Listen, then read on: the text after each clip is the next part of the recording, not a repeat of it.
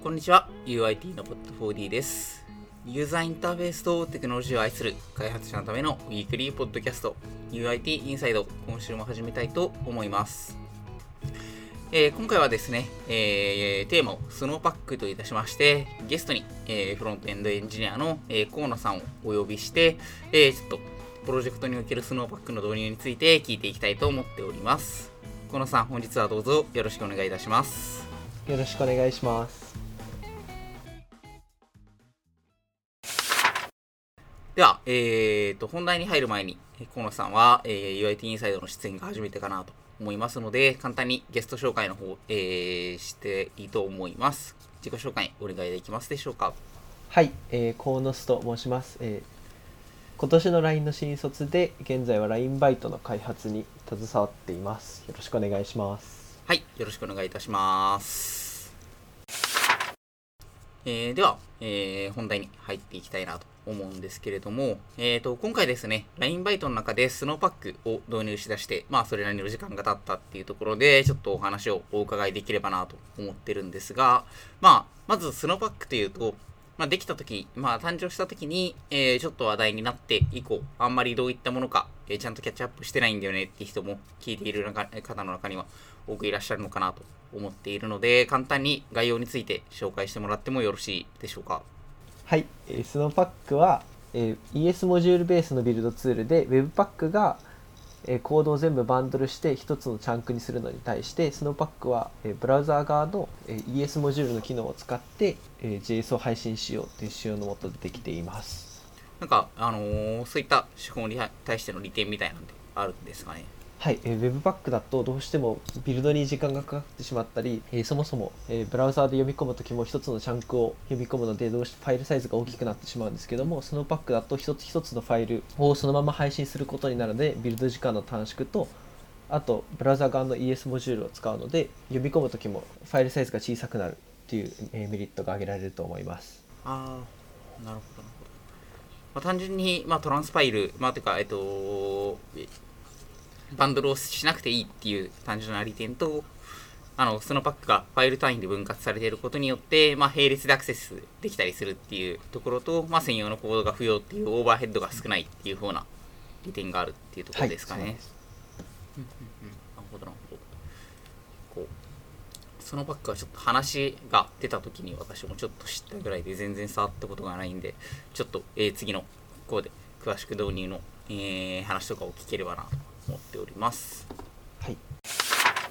えー、では、それを踏まえて、えー、なんですけど、えーと、今回、えーと、LINE バイトにおいてスノーパックを導入して今運用されてるかなと思うんですけど、えーと、スノーパックを導入するに至った経緯とか、まあ、プロジェクトでなんでスノーパックが必要だったのかみたいなところをちょっと聞いていきたいかなと思うんですけど、まず、えなんで、えー、LINE バイトにスノーパック導入しようと思ったって感じですかね。はい、えっと、一番の目的としては Webpack のビルド時間が、えー、とても長くて開発体験が悪くなっていたっていうのが挙げられます。既存のバンドルのビルド時間がだいたい23秒ごとかかっていたのですごい開発体験が悪かったっていう状況がありました。20秒 ,20 秒ぐらいかかるのは結構重いですよね。そうですね、これはあれですかねコードを書き換えるたびに20秒ぐらい待つっていう風な状態だったって感じですかね。はいそうです。それはかなり 重いですね。なるほど。一回初回ビルドが重いっていうのは結構よくあるかなと思いますけどちょっとコード数行書き換えるぐらいで20秒かかってたらちょっとたまったもんじゃないですよね。なるほど。いやーじゃあまあできるだけ開発を高速化したいっていうところからそのパック導入するっていう方向に至ったっていう感じですかね。はい。もう一点副次的な効果として期待していたのは既存のコードベースに CommonJS のインポートなども含まれていたのでそれをなるべく ES モジュールに寄せたいっていうのもありました、うんうん、そのそのパック自体が ES モジュールベースの、えー、ツールで、え ES モジュールフレンドリーな書き方を強制されるのでそういうところもいいのかなと思い選択しました、はいはいはい、なるほどなるほど私も Webpack を使ってい。ると何でしょうリクワイアがベースとい。うか、まあ、基本的に後からリクワイアの方に寄せてい。くような技術には Webpack なるかなと思うんですけど、まあ、ロールアップとかあれですね、それこそスノーパックとかになってくると、結構、よりモダンな ES モジュールネイティブな方を、こう、ベースとして運用できるし、それが許容されるっていうのが、まあ結構メリットになり得るんじゃないかなっていうとこですね。はいそうです、なるほどなるほど。確かにそうですね。どうしてもあの CommonJS の書き方とかって意識しないしたり強制されないと残ってしまうものでもあるかなとは思うんでなんか確かに副次的作用といえどかなりいいところがあるなと思いました。なるほど。ああ確かにそういうメリットもあるんですね。はいそのスノーパックを導入する過程でやっぱり既存のコードベースを見直して、こうどこが将来的に ES モジュールで直進配信するとなった時に衝撃的になるかみたいなところも洗い出せたのでそれはすごい良かったなと思っています。いいですね。なるほど。ありがとうございますまあえーその上でスノーパック、えーっとちょっと私が、えっとワンドラについて正直ウェブパックぐらいしかあんまり普段使うことがなくて、えーっと他の選択肢っていうのがあんまり、えっと詳しくないんですけどなんか Snowpack の他に挙げられるなんかこういったバンドルツールまあバンドルツールではないのかもしれないですけれどもなんかこういうものの選択肢って他に考えたものとかってあったりしましたかね？はい、えー似たようなツールとしては、えー、 Vite っていう Vue の開発者が作っているツールがあるんですけども、 React との相性であったりあとはバベルを使えるっていう点からその Snowpack の方が今回にはふさわしいかなと思い選択しました。ああ確かに。 Vite も結構最近は使われつつあるツールである気はしますけれどもどうしてもなんか Vue.js かあと普通のいわゆる Node.js 用のコードというかパッケージというかの開発に使われているのが中心な気はしますよね。そうですね。で React の Hot Module Reload とかに対応するためにも Snowpack の方が今回は妥当なのかなっていう結論になりました。 React と、えーまあちょうど LINE バイトが React で作られているっていうのもあって、まあ、そこの親和性をかなり重視してやったっていうところがある感じですね。はい。なるほどなるほど。ありがとうございます。 Snowpack 自体は結構 React とは、えー、と相性バッチリって感じなんですかね。そうですね、まあ、ただこう最初から Snowpack のプロジェクトを初期化するよりはこう既存の設定もあるのでこういろいろと設定を触る必要はあったんですけどもおおむね React には、えー対応できる形になっていたと思います。なるほどなるほど、まあ、多少アップデートすべきところはあれど、まあ、全体としてはそんなにコストかからずに Snowpack 導入っていうのができたはいっていう形そうです。ですね。ちなみに今回適用した範囲っていうのは、まあ多分課題が、えー、と開発環境の、えー高速化っていうところだったかなと思うんで、 develop 向けのビルドかなと思うんですけど、それは develop 向けビルドとして Snowpack を適用して使い出したっていう感じですかね。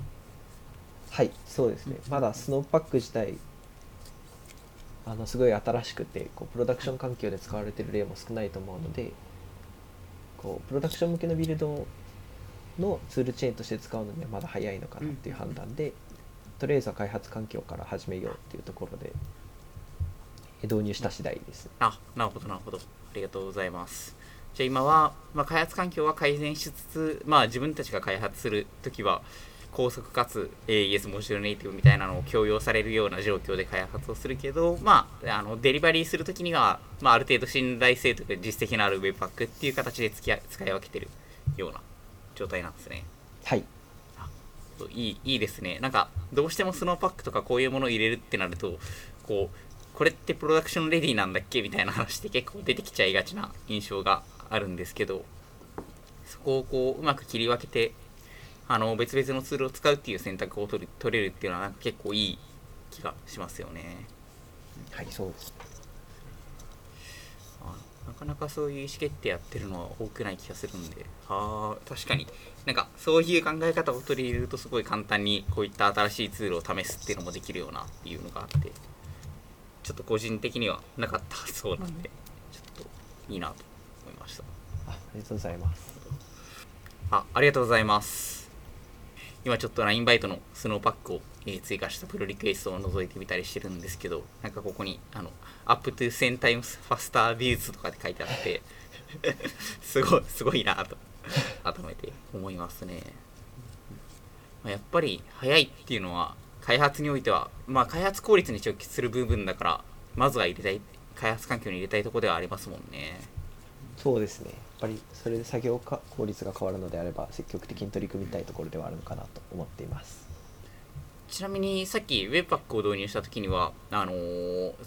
20秒ぐらいかかってたって話があるかなと思うんですけど Snowpack の方を導入してみてからはどれぐらいに変わりましたかね？はい、 Snowpack 自体最初にあの node modules のそれぞれのライブラリを、えー ES モジュール形式に変換するっていう作業があるので初期あ初期の部分では多少時間がかかるんですけどもそれ以降は、えー例えば一つのファイルを変更したらこう全てのバンドルを作り直すのではなくてえーそのファイルだけをトランスファイルすることになるので、えー変更ごとのビルド時間は、まあ、先ほど23秒ぐらいっていう話があったと思うんですけどそこからはい。23ミリセックぐらいまで短縮することができあまあじゃあもうほぼラグがないぐらいの速さになはい。って感じですね、書いた瞬間に反映されるというか。したもう良さそうですすねすごいっすね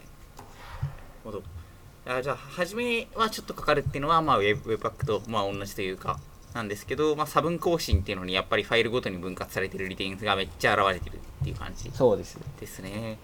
ああ、なるほど。すごいですね、本当に。に 23秒が23ミリセックになるのは すごいっすね。ほど。いやー、ちょっと、いや結構、ううちの会社、LINE だと Webpack を使ってて、まあ、あのその Create React App とか Next とかそういったツールをかまさずに Webpack を普通に使っていて、特有の機能をなんかこういろいろモリモリで使ってるわけでもない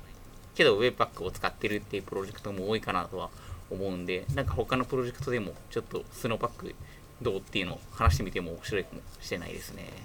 確かにそうですねいやー、なかなかすごい結果ですね、この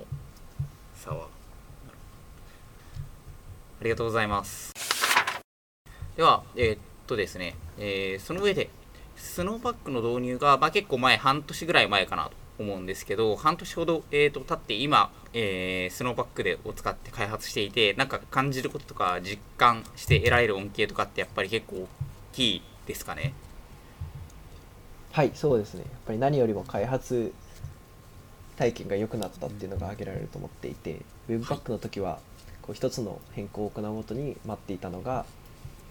まあスノーパックを導入することによってすぐに変更を確認することができるようになったので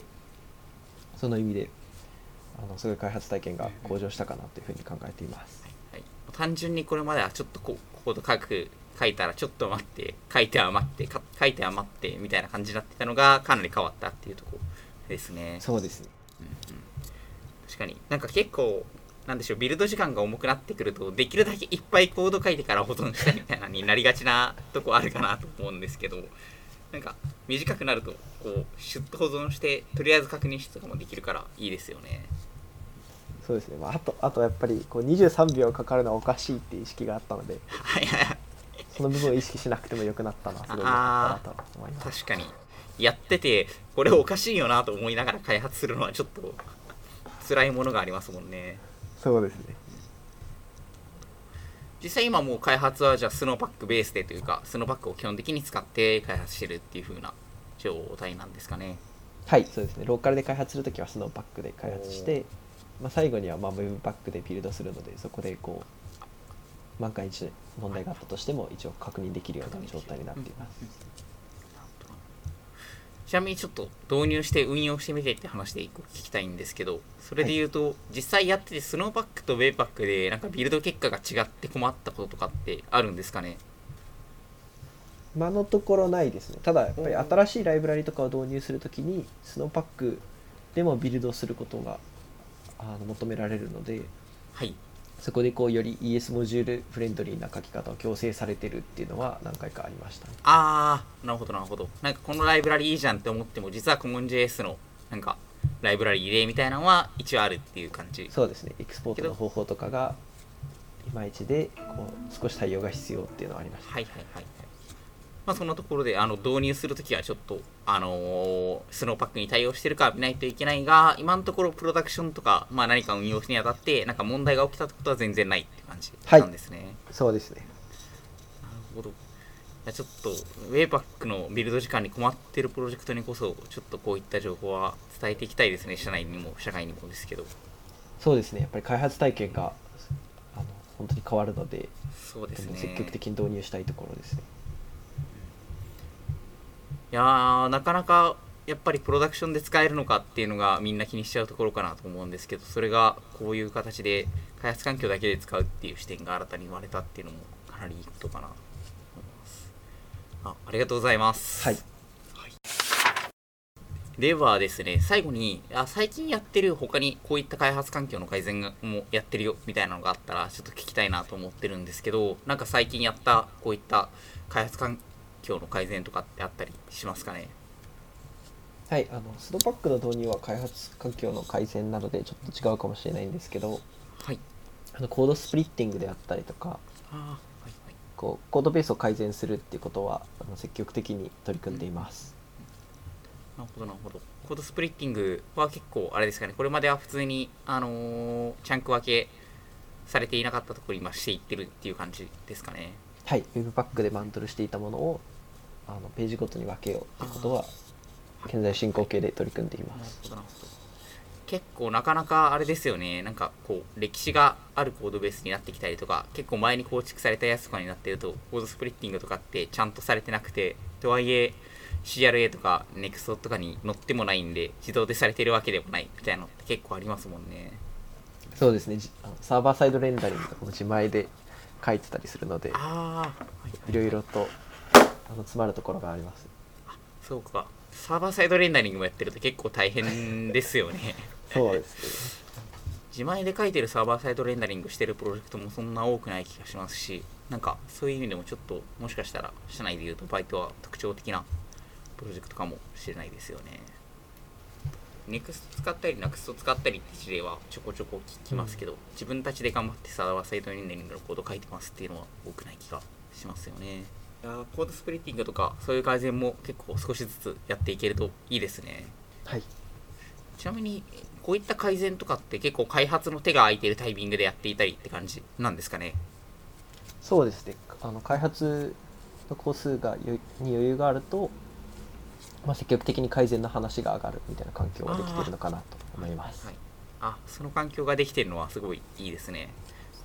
なかなかちょっと空いたら仕事空いたら仕事みたいな状態だとこういうのってなかなかできない感じになるかなと思うんでちょっと改善とかに時間かけられるっていうのがチームの前提としてあるっていうのはかなりいい状態な気がしますねはい。ありがとうございます。ちょっとももし、えーぜひまたなんかこういった開発ツール導入したよみたいなのがあったら、えーインサイトでも聞きたいなと思っているので、なんかまたぜひぜひお話をお聞かせいただければと思います。はい、お願いします。はい。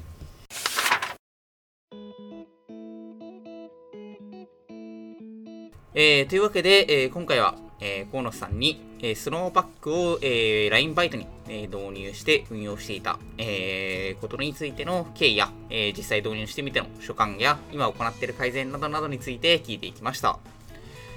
えー LINE のフロントエンド組織 UIT では、まあ、このようなフロントエンドに関する、えー議論や、えー意見交換などを日々行っております。